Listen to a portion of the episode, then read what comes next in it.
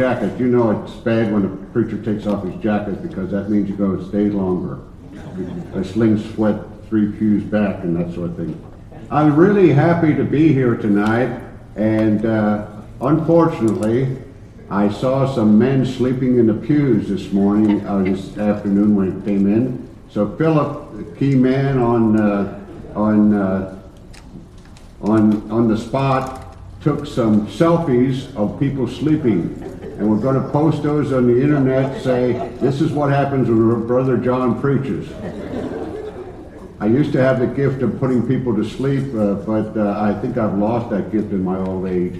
They used to give me babies to rock and, and uh, carry around, and uh, I usually was pretty good at putting them to sleep because I was not as nervous as their mothers were.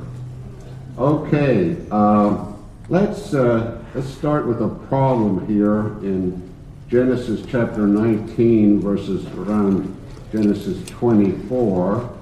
Um, and I just want us to understand something before we go into the message proper for tonight. And don't worry, young, I'm going to pray before the message. And uh, let's see, we're looking at the encounter with Abraham and uh, the destruction of Sodom and Gomorrah. I want us to understand something that there's two Yahwehs. Do we understand that? Do you all understand that there are two Yahwehs? There is the visible Yahweh and the invisible Yahweh. Both are the names for our covenant God in the Old Testament. Uh, the, the generic name for God is Elohim. It's not God. God is the name of a Babylonian god of fortune. I don't know why the translators ever translated Elohim as God, but they have, and we're kind of stuck with it. But we want to look at uh, Genesis chapter 19, verses 24, and most of the time when we blow through the scriptures, and uh, I'm just as guilty of that as everyone else, not thinking and meditating on the scriptures. Excuse me. This is uh, the destruction of Sodom and Gomorrah and we know that the three angels had come to Abraham uh, at his tent door, and he extended hospitality to them. And it says literally, he washed their feet. So we have a problem. If Jesus was there in spiritual form, he had feet that were tangible enough to be washed. So we have a Yahweh incarnate or a Yahweh manifest himself in the body and then it says in 1924, then the Lord rained brimstone and fire and Sodom and Gomorrah from the Lord. Now, I don't know, I'm an English teacher and I'm pretty good at some grammar. That seems to me to say that there's two Lords going on. There's two Yahwehs in the Old Testament, one in heaven and one walking, embodied, manifest himself and appearing on the earth. And that's what we're going to see later on today in our teaching. So, the question I'm asking you tonight, and I apologize for the technical difficulties we had this morning. I went back and looked at my slides. I realized when you change uh, uh, backgrounds, you have to change the font too. So, uh, a lot of the slides this morning were confusing because I was one step behind and one step ahead of the two, and I apologize for that. That's not going to happen again. Uh, but we're looking at John chapter 3. The first night we looked at it in the larger context, and I suggested to you that each uh, author of the book are, are, we re- are, are we receiving a message from on high? Is that is that the spaceship circling the earth here, signaling us it's time for the rapture? Okay. Here we go. We looked at the greater context, the larger context of the uh, John chapter 3, and we discovered that John was and is obsessed with the resurrection. And there's a very familiar, a very easy explanation to that because he is writing to Jews in the dispersion and saying essentially, don't make the mistake that the Palestinian Jews have made by rejecting the proof or the text of the resurrection. It's, it's almost ironic, it's almost fantastic to me that of the 18 confessions of faith, the 18 so-called benedictions of Judaism in that time period, one of the cardinal doctrines was the resurrection of the dead. And all through the Gospels, all four of the Gospels, we have people who just don't understand the resurrection of the dead. And that's why I'm emphasizing it in my ministry. And I'm getting going close to the place where I need a resurrection. And uh, I think everybody needs to focus on that because that's the central issue of the Christian life.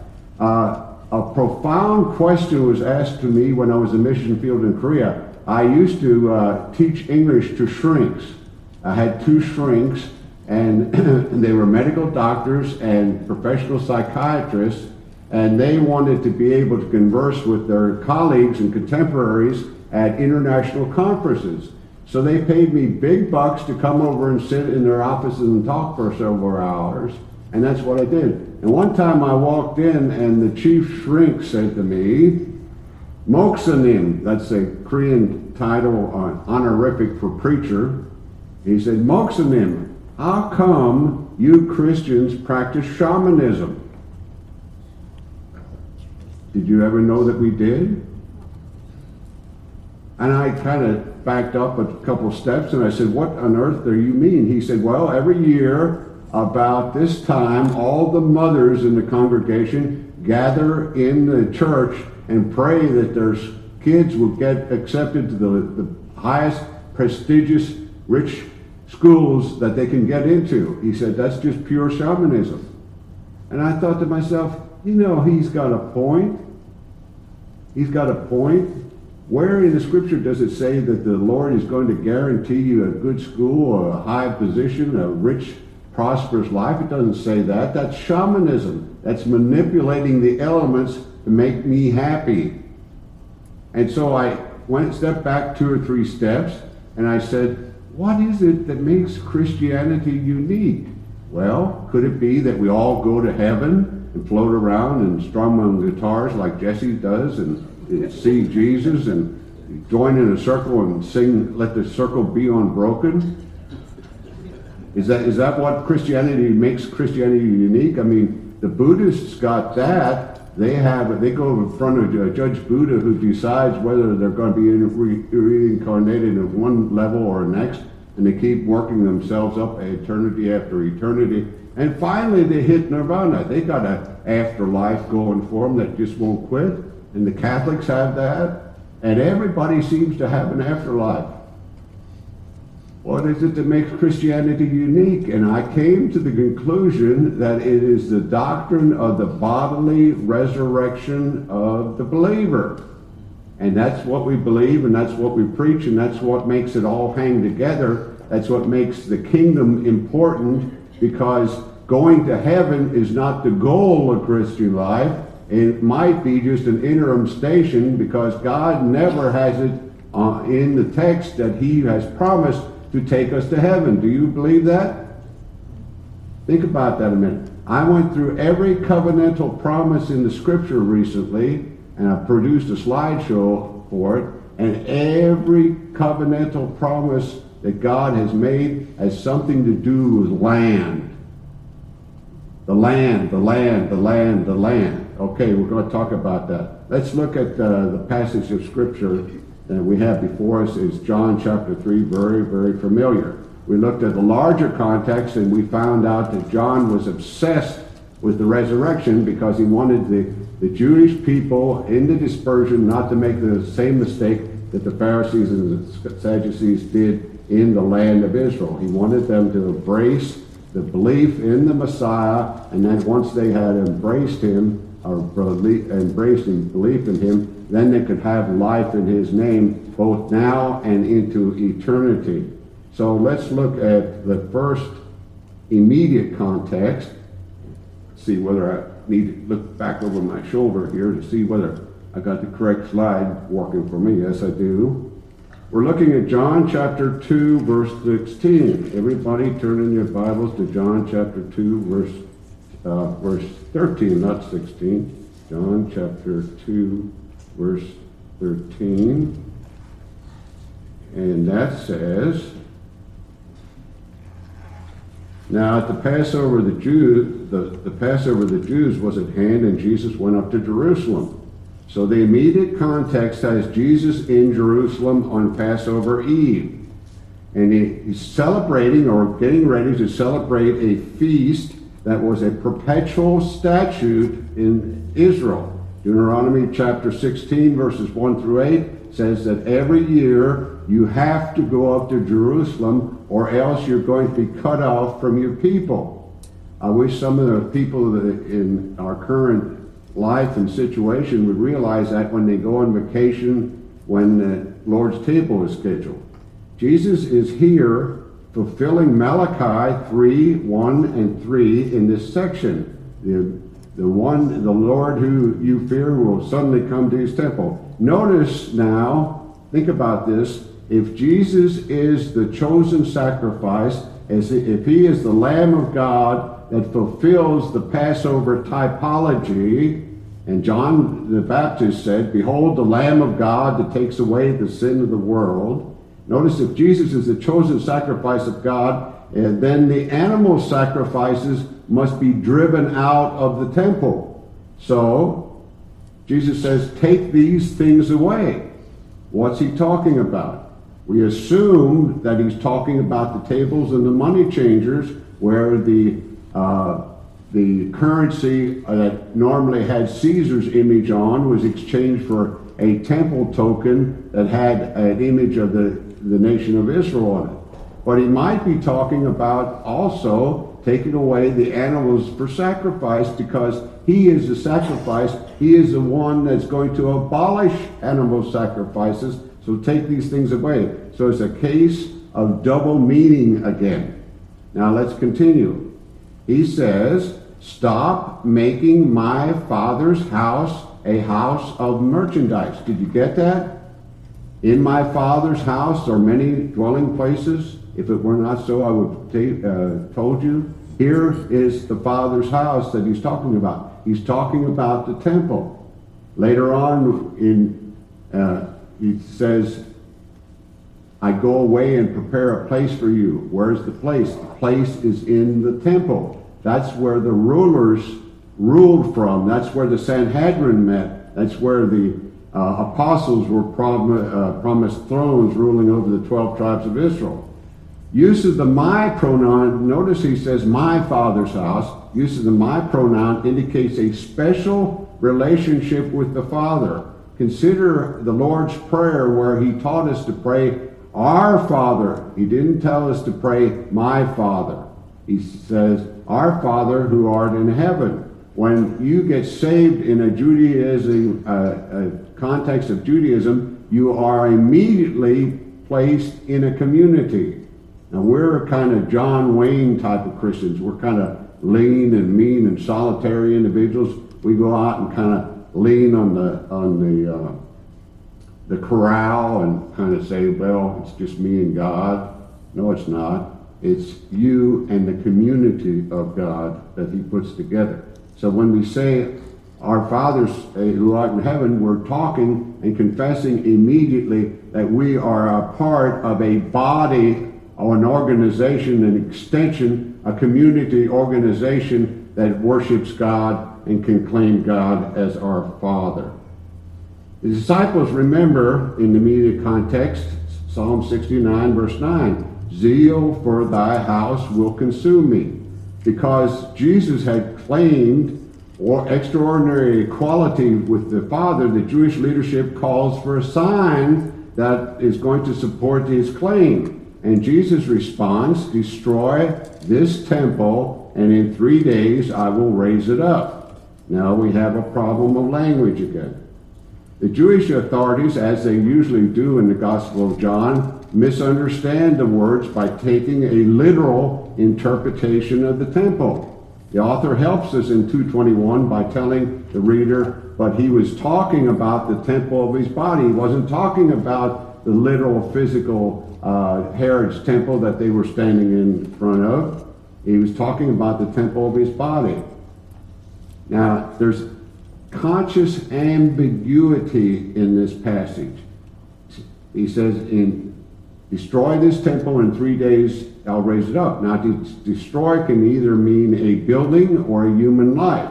Temple can either mean a building or a body. Raise can either mean raise the temple or raise a human body from the dead. So John and Jesus deliberately introduce ambiguous terminology because they are interested in those who have ears to hear, let them hear. And not everybody is going to have the sensitivity to hear the same thing and interpret what he's talking about. So we're at Passover proper now. We're no longer before uh, the eve of Passover, and the statement is made many believed in him because of the signs, but Jesus did not believe in them. Why? because he knew what was in man, and what is in man is darkness and sin and confusion. But there's an exception here, or an illustration, but there was a man. Now, what we want to do and encourage you to do is ignore the chapter break here. This is flowing through from Passover to the statement about the temple, to the statement about the resurrection of Christ, right into the conversation with Nicodemus. Let's look forward here. He came to Jesus by night. He came to Jesus by night, which was the normal time to visit with a rabbi. Nothing significant about there. But let's tell, turn over a minute to John 13:30, and we'll see something different. When we turn over to John 13:30, we see Judas, having received the piece of bread, he then went out immediately, and it was night. And it was night. As the text unfolds, we see that Nicodemus has a gaping hole in his knowledge. He is still in the night. He is still in the darkness. He doesn't understand Scripture. He doesn't understand what the Messiah wants to tell him and talk to him about. He's still in the dark. When we uh, preached last year, or maybe it was the year before, conferences kind of flow together at this stage in my life.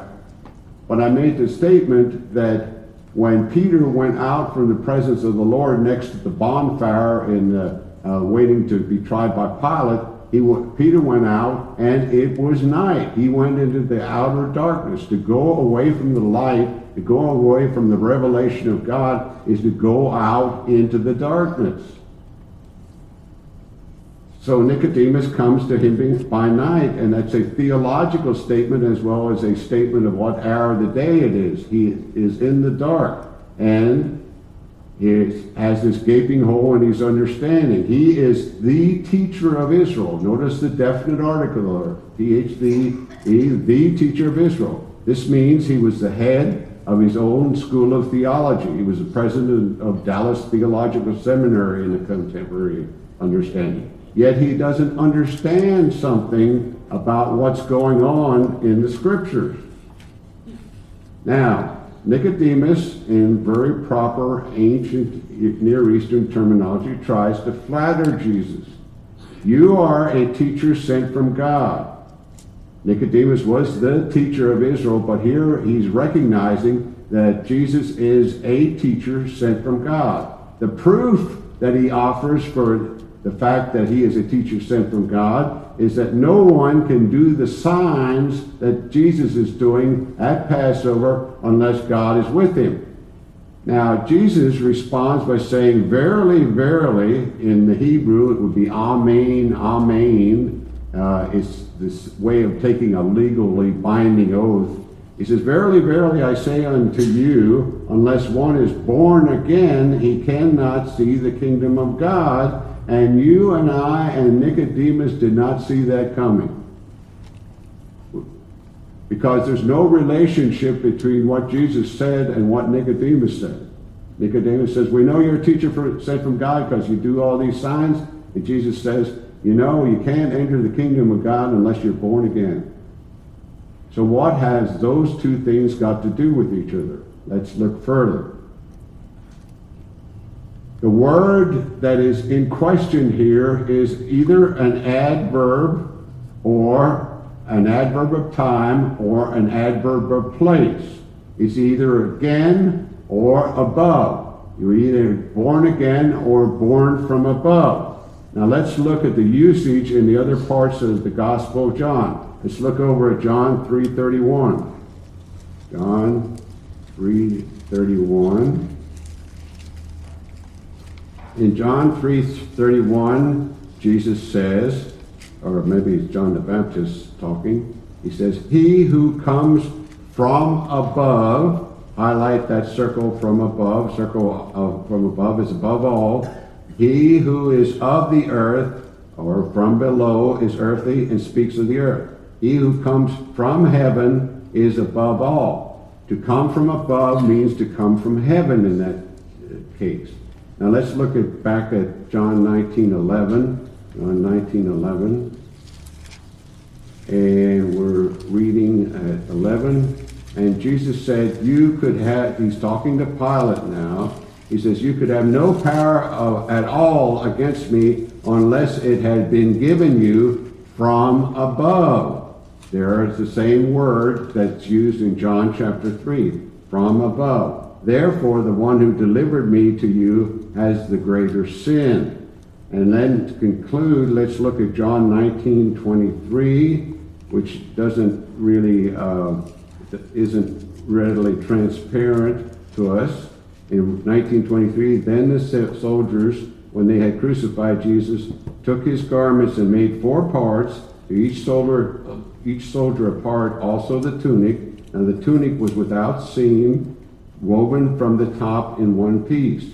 It's hard to see the word there, but it's the word uh, woven from the top or from above in one scene. So the question remains in this passage is this adverb, which can mean again or above, an adverb of time, or is it an adverb of place? Well, we know quite soon how Nicodemus understood it. Nicodemus understood Jesus to be saying an adverb of time. He said, How is a man able to be born when he's old? He is not able to enter into the womb of his mother and be born again, is he? And the Greek language demands the answer no. Whenever, by the way, now, whenever the word genao, which means to be born, is used in the New Testament, a physical body is produced. If this is talking about regeneration, this would be the only exception. So we're talking about genao, which means to be born, to enter the womb and be born physically. Now Nicodemus then, I mean Jesus then corrects Nicodemus's understanding of what he just said. Verse 5 explains the adverb anothen by elaborating. Jesus goes back and repeats exactly the same phrase in the Greek language except he's going to use a double metaphor to explain what it means to be born from above. He says, unless one is born of water and wind, he cannot enter the kingdom of God. Let me say that again because this is, does not agree with what your text usually reads in the English translation on, he's, explaining, he's explaining the statement that he had made earlier, unless one is born again. He repeats exactly the same phrase in the Greek language. He says, No, what I mean, Nicodemus, is unless one is born of water or rain and wind, which, by the way, comes from above, he cannot enter the kingdom of God. Now, most English translations err here because they translate, one must be born of water and the Spirit. Do they not? Is that what some of your translations say? Yeah. There's only one problem, uh, and the interpretation then is usually meaning the Spirit of God. There's only one problem, and that is in the original language, in the original text, there is no word for THE. The article is missing. It's gone. It's not there. So somebody, some creative translator has assumed that uh, this should be talking about the Spirit of God, so he's inserted it. And that's where we get in trouble theologically. Okay, let's look at this is a false translation based on a false assumption. It's a false translation based on a false assumption. The assumption is that the Spirit of God is being referred to in that passage. That's a false assumption, and therefore we need to insert the definite article, which is a false translation. There's no definite article in the Greek manuscript before the word pneuma, which where we get the word spirit, air, and breath from. And furthermore, the Greek preposition ek governs both water and the wind and only permits a simultaneous event. So when we are being born from above, it has to happen the same time. We can't have one physical birth and one spiritual birth, is what I'm saying. Okay? Am I confusing anybody? You know what the custom is. When I preach over anybody's head, you have to stand up, so I can't do that anymore. Okay, now let's connect this passage to uh, the Old Testament. Remember, Jesus didn't have the Gospel of John. He didn't have the Gospel of Matthew, Mark, Luke, or John. He had never heard of Paul. None of the New Testament was available to him when he was talking to Nicodemus. But the Old Testament, the rich, rich Old Testament, was readily available to him. And John 3 connects these two. And the reason why we're going back to the Old Testament is because later on in this passage, uh, Jesus introduces the term eternal or age lasting life. And there's only one occurrence, and that is in Daniel chapter 1 and 2. That's the only occurrence in the Old Testament, and that's where Jesus gets his theology of eternal life from.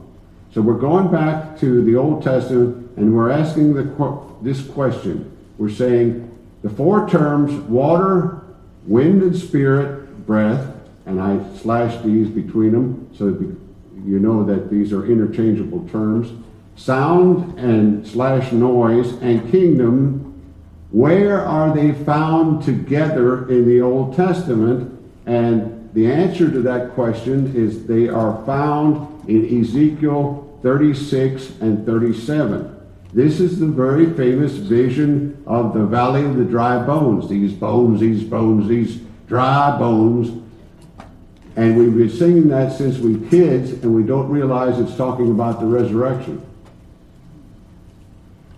This is a literal resurrection. I can't go to any passage of scripture, I can't go to any surgical or medical manual that gives a more graphic, detailed description of what it means to be resurrected from the dead in Ezekiel chapter 36 and 37. This is a literal resurrection, and to my shame and embarrassment, not a metaphorical regathering of Israel in 1948, which is what my seminary normally understands and teaches. Let's go back to Ezekiel 36. We have a time, I think, here. If not, please stand up and shut me down, Alan. Ezekiel chapter 36. For some reason, every speaker so far has been in Ezekiel. But that's okay. We're looking at Ezekiel 36, and we're looking first of all in Ezekiel 36 25. In Ezekiel 36 25, God says, Then I will sprinkle clean water on you, and you shall be clean. I will cleanse you from all your filthiness and from all your idols. So that's the occurrence of the imagery of water. Then we go to the next verse in, in Ezekiel 26, and he says, I will give you a new heart. I like that after getting out of the rehab at Heart Hospital. I like the idea of getting a new heart. I will give you a new heart and put a new spirit within you. I will take the heart of stone out of your flesh and give you a heart of flesh. So that we have two terms down of the four terms we're looking at. And then let's, let's look at 37 7. So I prophesied as I was commanded, and as I prophesied, there was a noise, and suddenly a rattling, and the bones came together, bone to bone.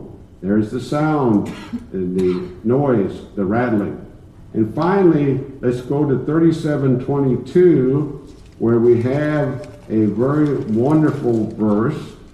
And I will make them one nation, talking about the two tribes or the two kingdoms. I will make them one nation in the land on the mountains of Israel, and one king shall be king over them all. They shall no longer be two nations, nor shall they ever be divided into two kingdoms again.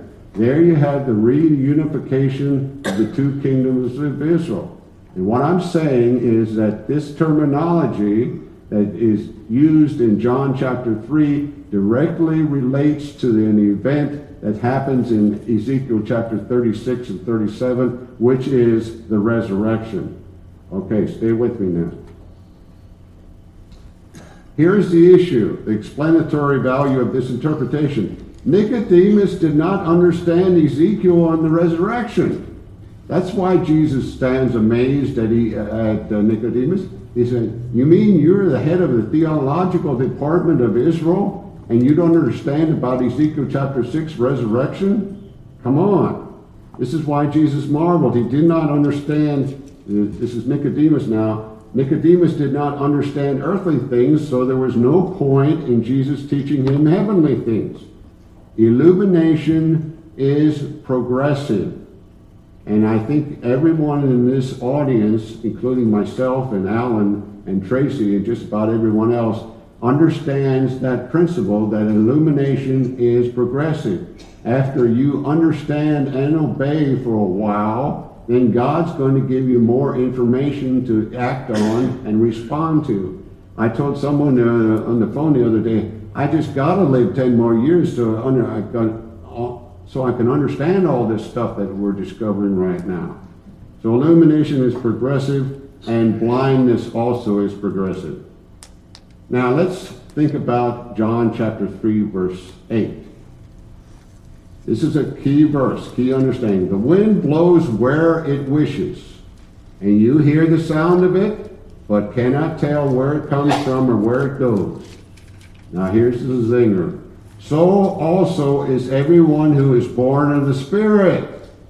Praise God. Now this refers to, refers to a born again Christian. Then we must conclude that every real Christian, every born again Christian, is independently willful and doesn't understand where he comes from or where he's going to. Do we not? Now, we know some people like that, do we not? Jesus said, there's a comparison going on here, there's an analogy, and the wind has independent, you don't control it, it's independent, it goes where it wishes, it blows where it wants to, and you hear the sound of it, you can't tell where it comes from or where it's going to.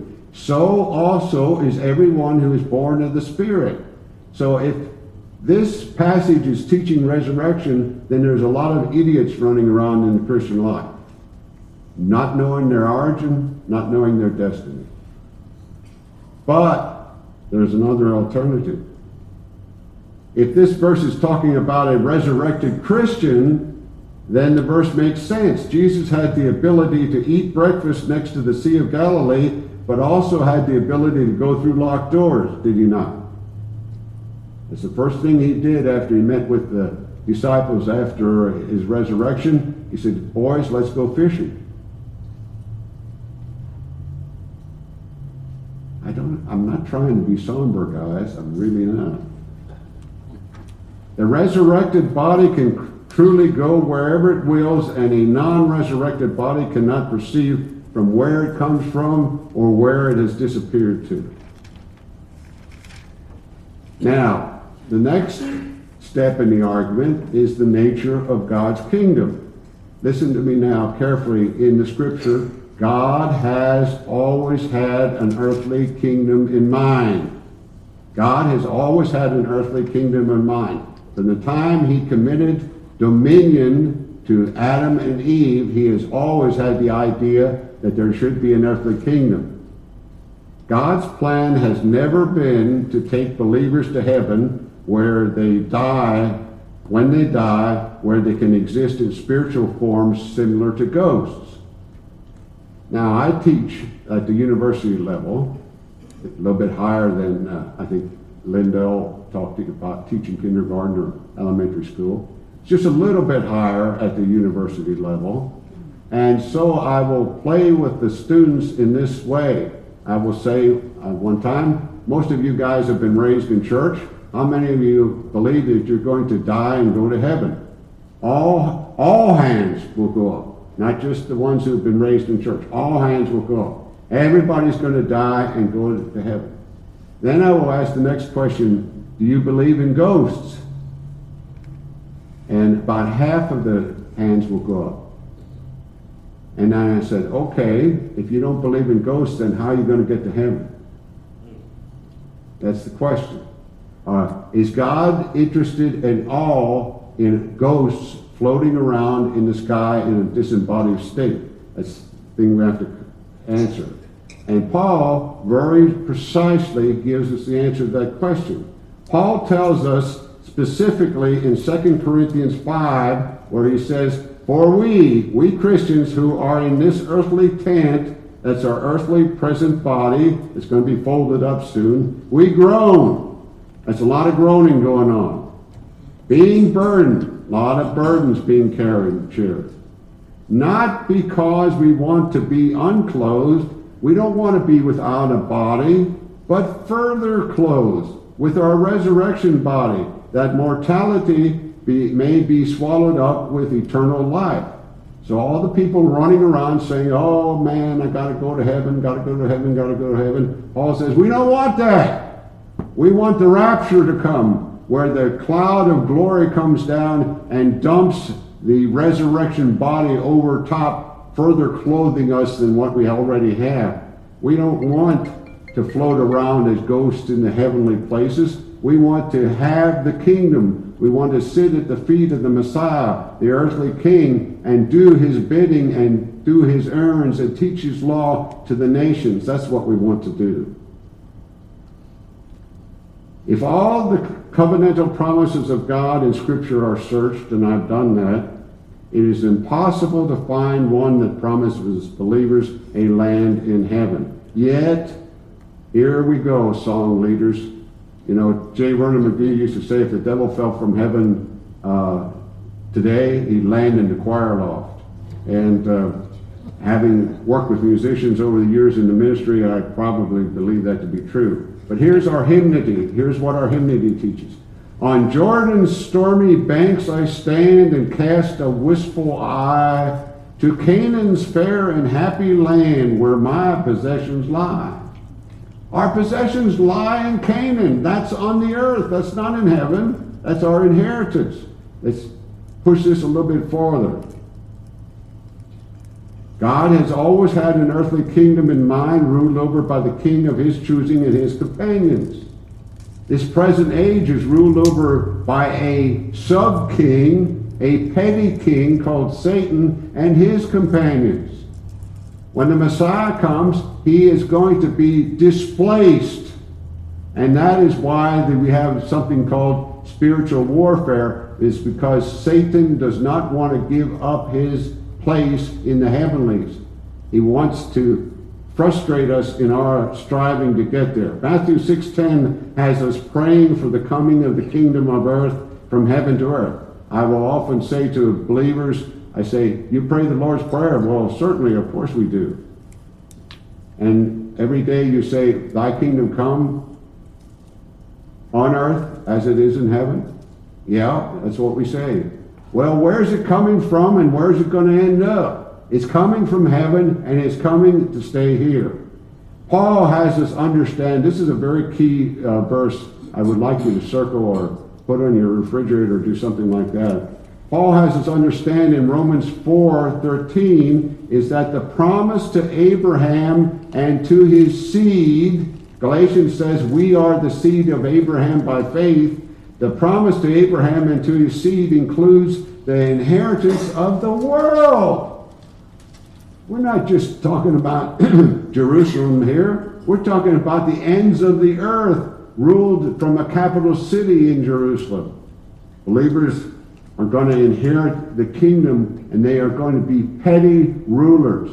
Now, with my qualifications, I'm qualified to rule over Hector, Arkansas, population 503, but uh, some of you might do better than that. All right. Let's look one more argument going on here. Verses 5 and 6 in John chapter 3. Everybody probably out of, out of sequence here, but bear with me as I get to it again. Chapter 3, verses 5 and 6. It says there,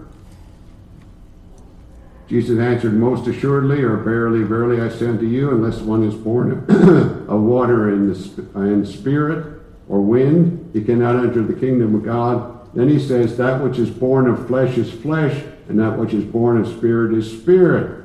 Now, notice between verses 5 and 6, there's no connective. There's nothing that connects the two verses. The term, the literal term is anacoluthon. So you and I have to figure out the, what the relationship is between the two verses. Let's paraphrase it. Unless a man is resurrected, he cannot enter the kingdom of God because that which is flesh is flesh and that which is spirit is spirit. In other words, he cannot enter because his body is not suited for it. His body is not suited for it. Paul says the same thing in 1 Corinthians 15 50. He says, Flesh and blood cannot inherit the kingdom of God. Commentators have erred in understanding the ju- juxtaposition between the outward and the inner man. This is Neoplatonic thinking. So, in other words, when they see the words flesh and spirit, they said flesh means the outer man, spirit means the inner man. To be born again is born again in the spirit, that's the inner man. That's not the contrast that Scripture uses when it's talking about flesh and spirit. When it's talking about flesh, it's talking about this earthly body, this age, this time in which we live. When it's talking about spiritual, it's talking about resurrected body, future age, kingdom to come. So this uh, this is not a Greek concept. This is a Hebrew concept. The true contrast is Hebraistic thinking, which contrasts this age and the age to come. What can we say to these things? What I've done tonight, I have argued that this passage is teaching the bodily resurrection of the believer. That's how we enter the kingdom of God. That's how we stand before the Lord in judgment.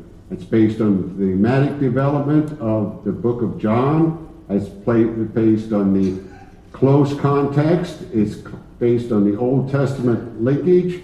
It's uh, based on the analogy in 3.8. It's based on the, con- the correct understanding of Greek grammar. It's based on the nature of the coming kingdom. And finally, is based on the juxtaposition of flesh and spirit. So, what have we done? What we've done is unify the first 11 chapters of John around the theme of the resurrection. We haven't destroyed the doctrine of regeneration. The doctrine of regeneration is still intact. And what this does for us, I, I think it is really helpful. Since the time the born again concept, the born again Christian concept has taken hold of the Christian community, we have sat in judgment of each other. You know, if so and so would really be born again, he wouldn't do that sort of thing. Well, the answer is yes, he would, because if he's born again, he's just an immature child until he grows up and matures in the faith. So we need to stop trying to read each other's minds and read each other's hearts and sitting in judgment of whether or not you are a real, real believer or not. And I think that will liberate us if someone tells me they're a believer, I'm just going to take their word for it. And then I'm going to say, now, a true believer who's getting ready to serve God in his kingdom does not do what you just did. A true believer forgives his brother or sister in Christ when he's offended. A true believer uh, remains faithful to his wife all the days of his life. A true believer doesn't fall in love and say, oh, it just happened. All these things are subjects that pastors have to deal with, or brothers and sisters in Christ have to deal with. But get out of the habit of saying, well, if he's not, he's not, if he's a true believer, he wouldn't do that. If he was born again in his spirit, he wouldn't do that. That helps us in that area. It also helps us in the area of spiritual warfare. We get a lot of argument, a lot of uh, ink spilled, asking the question whether Satan can uh, have access to the believer. Well, no, he's indwelt with the Holy Spirit. Uh, Satan can't touch him. Baloney. When you go to the parable of the soils in the three Gospels, you find that the birds steal the seed. He has access to your mind. And that's why you are asked to guard your mind. Guard your mind. Make sure that you're thinking right about these things. All these things are helpful if you understand John chapter 3 properly. Let's pray. Father in heaven, thank you for your grace. Thank you that, for clarity and understanding your word. I pray, Father, that we would come to grips with the text itself and not think about traditions or things people have told us in the past that may or may not be correct. I pray for every individual here that you would build them up in the holy faith and bring them to maturity so we could hear that well done, good and faithful servant enter into the joyful occasion of your Lord. In Jesus' name, amen.